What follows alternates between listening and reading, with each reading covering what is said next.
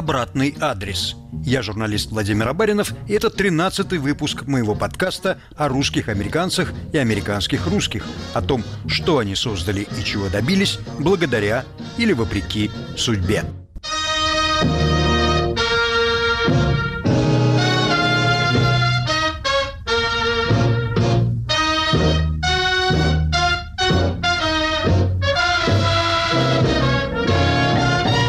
декабре 1925 года театральную Америку поразили спектакли музыкальной студии Владимира Немировича Данченко. Сооснователь Московского художественного театра пришел тогда к выводу, что реалистический драмтеатр себя исчерпал. Он задумал новый, синтетический жанр, по существу свой вариант мюзикла. Американцы, избалованные лучшими в мире оперными голосами, привыкли к тому, что певцы, как правило, никакие актеры – Немирович предложил им зрелище, в котором соединил драму с музыкальным театром. Его актеры не только профессионально пели свои партии, но и перевоплощались в своих героев так, как это делают исполнители в драме. Нью-Йорк пришел в восторг от двух спектаклей «Лисистрата» по комедии Аристофана и «Карменсита и солдат» обновленной версии оперы Безе «Кармен». В обоих спектаклях главные роли играла Ольга Бакланова – она не только произносила текст и пела, как писал рецензент, изумительно теплым сопрано, но и выполняла акробатические трюки. В Россию она больше не вернется. Но прежде чем рассказать о ее американской карьере, расскажем о том, как она начинала. Для разговора об Ольге Баклановой я пригласил искусствоведа, историка моды и знатока русского Голливуда Александра Васильева. Александр Александрович, как Бакланова попала в Амхат? Ольга Владимировна Бакланова родилась э, в Москве в очень состоятельной купеческой семье. Она с детских лет проявила музыкальные способности, но я думаю, что эти способности были характерны для семьи, потому что в семье пели и мама, и папа, и родная сестра Баклановой стала известной пианисткой в художественном театре, а другая сестра стала скрипачкой. Поэтому я думаю, что музыкальная одаренность – это то, что было э, на генетическом уровне. И она всегда славилась очень яркой красотой, еще будучи гимназисткой.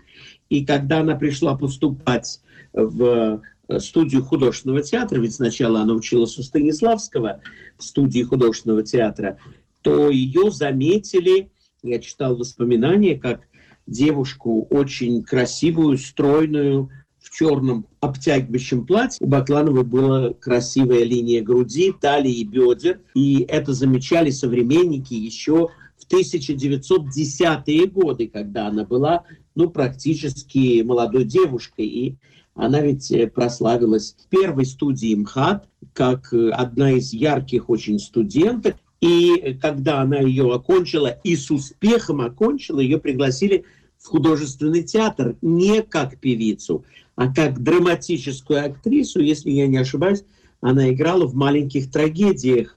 Э, и она играла, по-моему, в «Скупом рыцаре», что-то в этом роде. Лауру в «Каменном госте». И хочу вам сказать, что Немирович, который очень любил красивых женщин, положил на нее глаз. И, возможно, вам известно, что Немирович э, Данченко э, станет не только ее покровителем, но они станут любовниками это главный э, мотор для будущего успеха Баклановой в Москве. Я хорошо был знаком с ее сиделкой, э, бывшей манекенщицей Варварой Рапонет. На старости лет в Швейцарии Ольга Бакланова часто повторяла, не забывайте, Немирович построил для меня театр. Немирович не только не чаял в ней, э, можно сказать, души, но он, э, по моим сведениям, зачал ей ребенка. Бакланова родила от Немировича. И этот ребенок, как я понимаю, прожил только год. Рано скончался, а для прикрытия этого греха он предложил Баклановой заключить фиктивный брак с дирижером Соппи. Который по слухам вообще был геем, но это было необходимо, чтобы дать ребенку отцовство, потому что Немирович был женат в это время, и он никак не мог это сделать. Про дирижера я не слышал, но Владимира Эрнестовича Цоппи обычно называют адвокатом. Он действительно закончил юрфак Московского университета и работал помощником присяжного поверенного, но затем увлекся театром, стал актером и много лет снимался в кино в эпизодических ролях, вплоть до 1969 года. У него была такая осанистая аристократическая внешность, хотя по сословной принадлежности он тоже был из купцов. Мальчик, родившийся от этого брака, вернее, в этом браке, страдал церебральным параличом и эпилепсией. Вы сами знаете по фотографиям, что это была женщина удивительно яркой красоты, и очень большого музыкального таланта. По сохранившиеся записи, где она поет, показывает ее красивое грудное сопрано с очень хорошей музыкальной школой. Это не была певичка, это была певица. В 1946 году Бакланова записала с оркестром Федора Заркевича две пластинки русских романсов.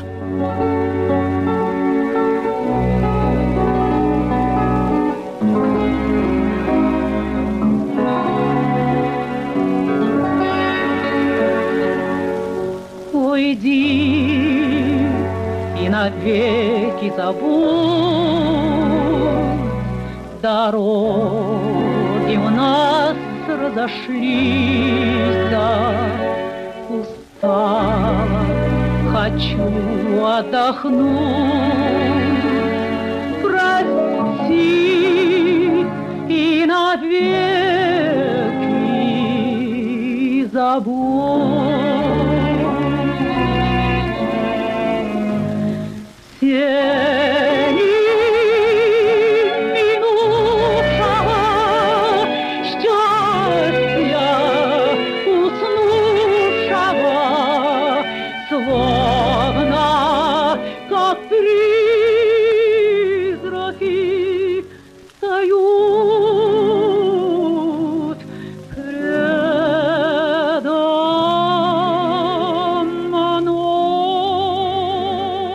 Ее артистическое дарование, драматизм и даже некая экзальтация в игре, конечно, позволили Баклановой выйти очень высоко ее успех в Америке, конечно, сопровождался и, как вы знаете, предложением, я забыл, как назывался ее первый спектакль на Бродвее, по-моему, «Монахини» или что-то в этом роде. Это был спектакль знаменитого немецкого режиссера Макса Рейнхарда «Миракль» по пьесе Метерлинка «Сестра Беатриса». Не спектакль даже, а грандиозное шоу, мистерия, которая игралась на очень больших площадках, в цирках, на спортивных аренах, потому что там одних статистов было полторы тысячи человек. Кстати говоря, за год до Баклана Романовой, когда в Америке гастролировал МХАТ, Рейнхард выпросил у Станиславского Аллу Тарасову, молодую яркую звезду МХАТа. И МХАТ уехал, а Тарасова осталась для участия в «Миракле» в той же самой роли – она тогда тоже подумывала, не остаться ли ей, потому что ее тогдашний муж Александр Кузьмин был офицером царского флота, иммигрантом, по тогдашней терминологии белоэмигрантом, и они не знали, что их ждет в Советском Союзе. Но все обошлось, они вернулись, и Алла Тарасова стала в итоге лауреатом пяти сталинских премий, героем социалистического труда, а затем и директором МХАТа. А вот Бакланова приняла другое решение. Она же не осталась во время этой поездки. Вы в курсе? Она вернулась с трупой назад для того, чтобы забрать ребенка который был у нее в Москве. Но вот, как я понимаю, этот ребенок не выжил и не поехал с ней. Одна из сестер Баклановой жила в это время уже в Риге. Она встречалась с ней до того, как она в Риге села на океанский лайнер и через Балтийское море отправилась прямиком в Нью-Йорк, но уже без этого ребенка, э, который она родила от Немировича. Вы писали, что Немирович рыдал, когда узнал, что Бакланова не вернется. Да, он действительно рыдал у рояля. Это я узнал от Софьи Пилявской, одной из актрис, которая лично знала Владимира Ивановича Немировича Данченко. И она слышала это, по-моему, от Книпер Чехова или что-то в этом роде которая присутствовала при том, что он вот в верхнем фойе художественного театра рыдал у рояля и для театра, и для Станиславского, и для Немировича Данченко. Это была очень большая художественная потеря. Она ведь уехала туда не просто так. Она уехала с удивительным титулом. Она получила в СССР одной из первых артисток звание заслуженной артистки РСФСР.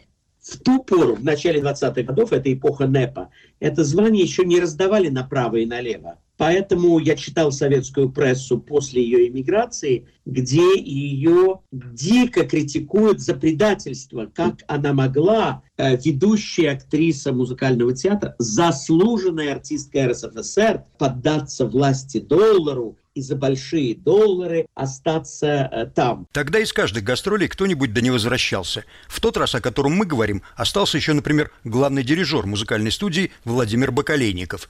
Но вы говорите, что Бакланова вернулась, чтобы повидать сына, а потом снова уехала. Как же ее выпустили? Я уверен, что хлопотал Немирович, но ведь их связь не прекратилась. Ведь вы же знаете, что Немирович очень скоро поедет в Голливуд по контракту. И я уверен, что его поездка в Голливуд была поездка за Баклановой. Мы никогда не сможем проверить, мы не держали с вами фонаря и не держали с вами свечку, но я уверен, что это было воссоединение двух любовников. И я уверен, что Бакланова приложила в Голливуде усилия, чтобы Немировича туда пригласили. То есть это, возможно, был некий заговор некое решение эмигрировать и ей, и ему. Просто Немирович никогда не нашел работу, ни один из его сценариев в Голливуде не был принят студиями.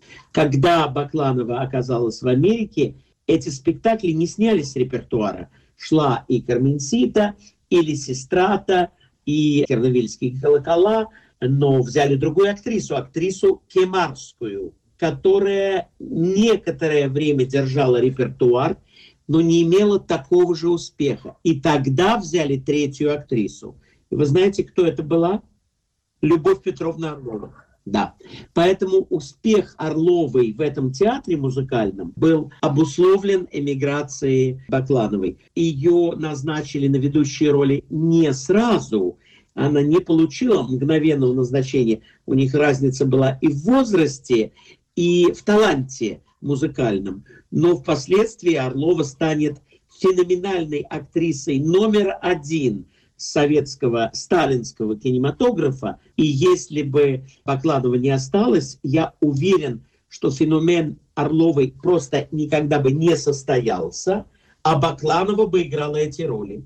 И я думаю, что и «Веселые ребята», и «Волга-Волга» это все было бы сделано с Ольгой Баклановой.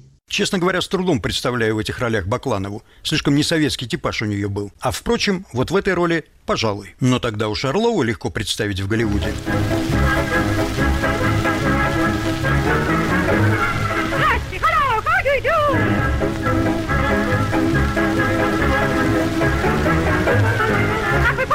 How are you?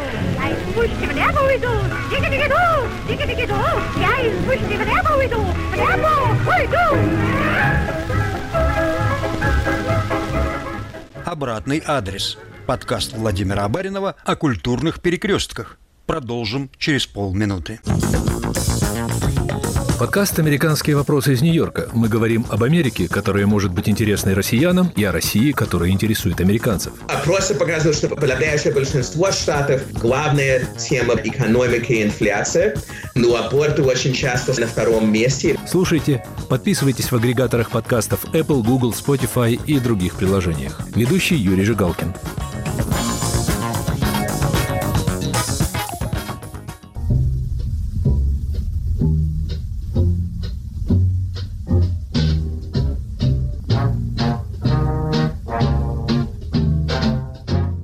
Обратный адрес. Я журналист Владимир Абаринов, и это 13-й выпуск моего подкаста о русских американцах и американских русских, о том, что они создали и чего добились благодаря или вопреки судьбе. Для разговора об Ольге Баклановой я пригласил искусствоведа, историка моды и знатока русского Голливуда Александра Васильева. Как она попала в Голливуд, мы в точности не знаем. Голливуд в то время был переполнен соискателями места под этим ласковым калифорнийским солнцем. Мечтали о работе статиста. Вокруг киностудий роем вились представители всех сословий. Существовал центральный кастинг-офис, где всех регистрировали, фотографировали, записывали в карточку, кто что умеет делать, а дальше жди вызова. Летописец русского Голливуда, сам статист Александр Волошин так писал об этом – в те дни, когда судьба нас гнала, а села русских здесь немало, со всех сторон стеклись сюда профессий разных, господа.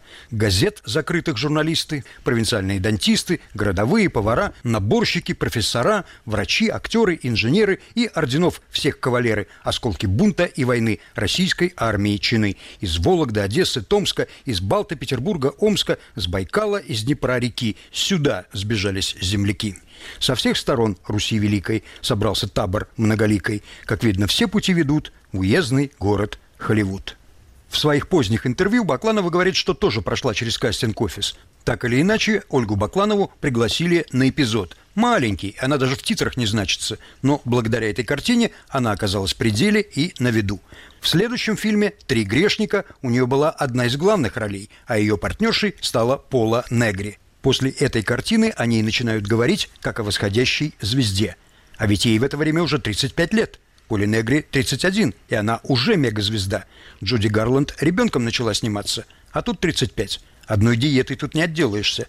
Надо иметь стальной характер и жесточайшую самодисциплину.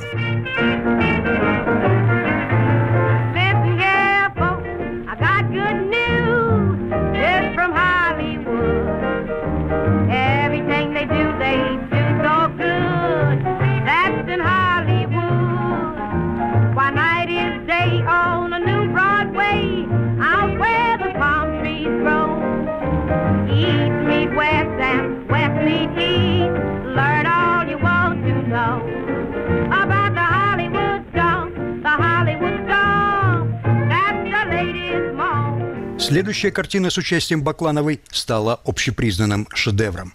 «Человек, который смеется» – экранизация одноименного романа Виктора Гюго. Это классика голливудской готики, фильм, создавший архетип Джокера. Исполнителю главной роли Конраду Фейту приходилось играть со специальным протезом во рту, растягивающим губы в принудительную улыбку. Баклановой досталась роль главной злодейки – чувственной и присыщенной красавицы, которую возбуждает именно увечье героя. Это тоже, в сущности, прототип Poison Ivy из комиксов про Бэтмена. Но поговорим о частной жизни Баклановой. Чем она занималась в свободное от съемок время? После расставания с Немировичем, обстоятельства которых остаются невыясненными, я думаю, что, во-первых, разница в возрасте, плюс расстояние, отсутствие телефона, это же письма, он все-таки уехал оттуда – она вышла замуж за русского актера. Его звали Николай Сусанин, который был актером вторых ролей, если не считать третьих, то есть эпизодически. Красивый, которого вообще фильмографии э, русского Голливуда вы даже никогда не заметите. Он, естественно, полюбил ее и за талант, и за русскость, и за внешнюю красоту, но у Николая Сусанина – были э, мужские характерные проблемы. Он любил выпить и подраться. И он даже на такую звезду, как Бакланову, поднимал руку. Но у них все-таки родились дети. У них э, был сын, если я не ошибаюсь. Сын, который оказался очень плодовитым. У него родились самого дети, трое или четверо, в том числе и дочка. Эти Сусанины, э, их сейчас очень много, их, э, я скажу, в США человек 10-12 реальных внуков Ольги Батлановой и правнуков. Я насчитал 34 фильма с участием Николая Сусанина. Он продолжал сниматься и после того, как Бакланова закончила свою карьеру в кино, но никогда не играл главных ролей и во многих фильмах действительно вообще не значится в титрах. В начале 30-х в кинематографе произошла технологическая революция. Великий Немой заговорил наступила эра звукового кино, поставившая точку в карьере многих голливудских звезд. У кого-то был неподходящий голос, у кого-то дефект речи, а у кого-то, как у Баклановой, акцент. И все-таки свою самую главную роль она сыграла в звуковом фильме. Он называется «Уродцы». Картина странной и сложной судьбы. Действие происходит в цирке уродов. Это своеобразное развлечение существовало с незапамятных времен – Режиссер Тодд Браунинг, сделавший себе имя фильмом «Дракула», питал склонность к подобным зрелищам. Он наполнил картину актерами с врожденными физическими аномалиями. Но оказалось, что в кино такое скопление уродцев просто невыносимо. Да, а из-за эпатажного содержания этот фильм не имел большого успеха, и главное, что он был запрещен во многих штатах США. В 1934 году в Голливуд приехал Александр Вертинский. Он уже снимался в кино во Франции и, вероятно, надеялся на предложение американских продюсеров. Но препятствием стал опять-таки английский язык. Вертинский сочинил после Голливуда песенку под названием «Марлен» о кинозвезде, купающейся в лучах обожания. Название всех сбивает с толку. Все решили, что речь идет о Марлен Дитрих. Сомнительно, что у Марлен Дитрих была горничная по имени Мария Семеновна. Ну, а из русских актрис единственной звездой в то время была только Бакланова. И у нее, кстати, была собака. А Дитрих терпеть не могла домашних животных. Вас не трудно полюбить, нужно только храбрым все сносить, не рваться в бой и не плакать над. Ой-ой-ой. Надо розы приносить и всегда влюбленным быть, не грустить, не ревновать, улыбаться и вздыхать. Ах, интересно. После «Уродцев» Бакланова некоторое время еще продолжала сниматься, но было ясно, что ее карьера пошла на спад. В конце концов, Бакланова покинула Голливуд и поселилась в Нью-Йорке. Чем она там занималась, Александр Александрович? Она поступила на радио, и у нее была потрясающая серия передач на английском языке, которые, по-моему, назывались Fridays with Бакланова или что-то в этом роде. В течение почти 10 лет в Нью-Йорке вела радиопередачи, где она пела на английском языке развлекательного характера. С мужем она рассталась, как только он стал заниматься рукоприкладством, и она вышла замуж за русского еврея, которого звали Ричард Дэвис. Я думаю, что это псевдоним. Он был не Ричард и не Дэвис. И был он родом из Одессы. Жил он в Нью-Йорке, и он очень разбогател на торговле антиквариатом. Это был делец высокого полета. Он окружил Бакланову небывалой роскошью. Они жили в Нью-Йорке в каких-то очень хороших апартаментах. Нам осталось рассказать, как она закончила свои дни. Ольга Бакланова переехала по просьбе Дэвиса в Париж. И там она была предоставлена себе, жила в каком-то хорошем отеле, ходила в норковых шубах, и чувствовала себя совершенно забытой, но красивой звездой голливудской. И вела себя как красавица, которая стареет. Но она стала терять голову. У нее явно проявилась болезнь Альцгеймера. Бакланова была игроком. Она была игроманкой, и ей очень нравилась игра в казино. Именно, возможно, ради этого Дэвис перевез свою стареющую жену в Швейцарию, в местечко ВВ, это между Женевой и Лозанной, на берегу озера Женевского. Ушла она, я сейчас не помню точной даты, в начале 70-х, кажется, годов, и была похоронена возле русской церкви ВВ. Ольга Бакланова скончалась 6 сентября 1974 года на 82 году жизни. На том же кладбище в Корсье-Сюр-ВВ покоится Чарли Чаплин. Он умер на три года позже Баклановой. Может быть, они и общались. «Мне все равно, светская ли я красавица или проститутка», говорила она кинокритику Марджери Адамс в 1935 году. «Все, что меня волнует, это чтобы роль была правдивой и честной».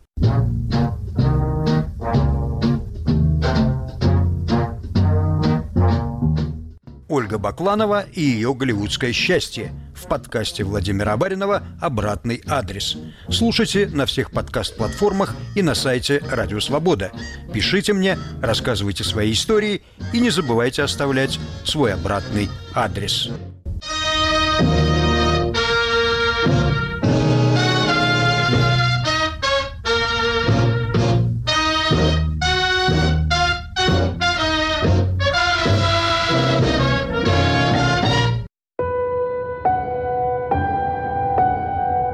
Писательская свобода.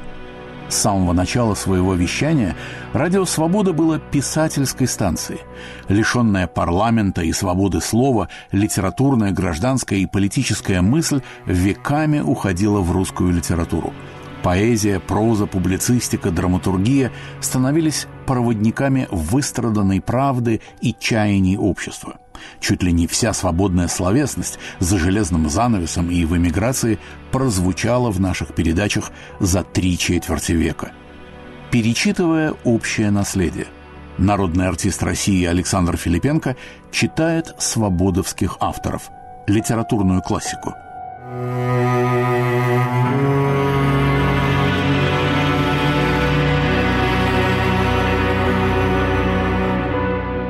Всю ночь выла, качала со скрежетом фонари, звякала наружной щеколдой, а к утру улеглось, успокоилось, и пришел хозяин. Он сидел на табурете, обхватив колено красной, набрякшей рукой, и курил, ждал, когда Руслан доест похлебку – Свой автомат хозяин принес с собой и повесил на крюк в углу кабины. Это значило, что предстоит служба, которой давно уже не было, а поэтому есть надлежало не торопясь, но и не мешкая. А нынче ему досталась большая сахарная кость, так много обещавшая, что хотелось немедленно унести ее в угол и затолкать в подстилку, чтобы ее потом разгрызть как следует в темноте и в одиночестве.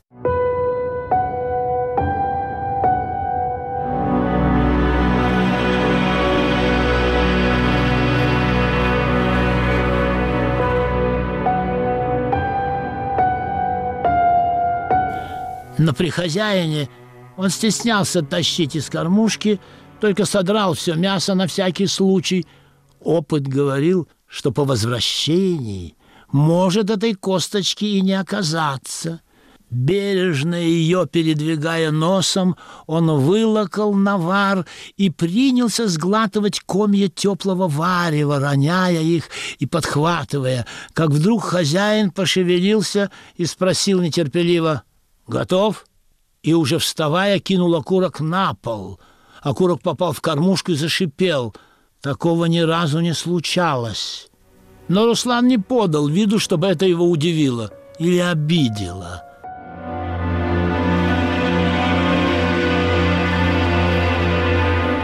Писательская свобода. 12 подкастов в течение 12 месяцев. Слушайте нас на сайте Радио Свобода и в привычном агрегаторе подкастов.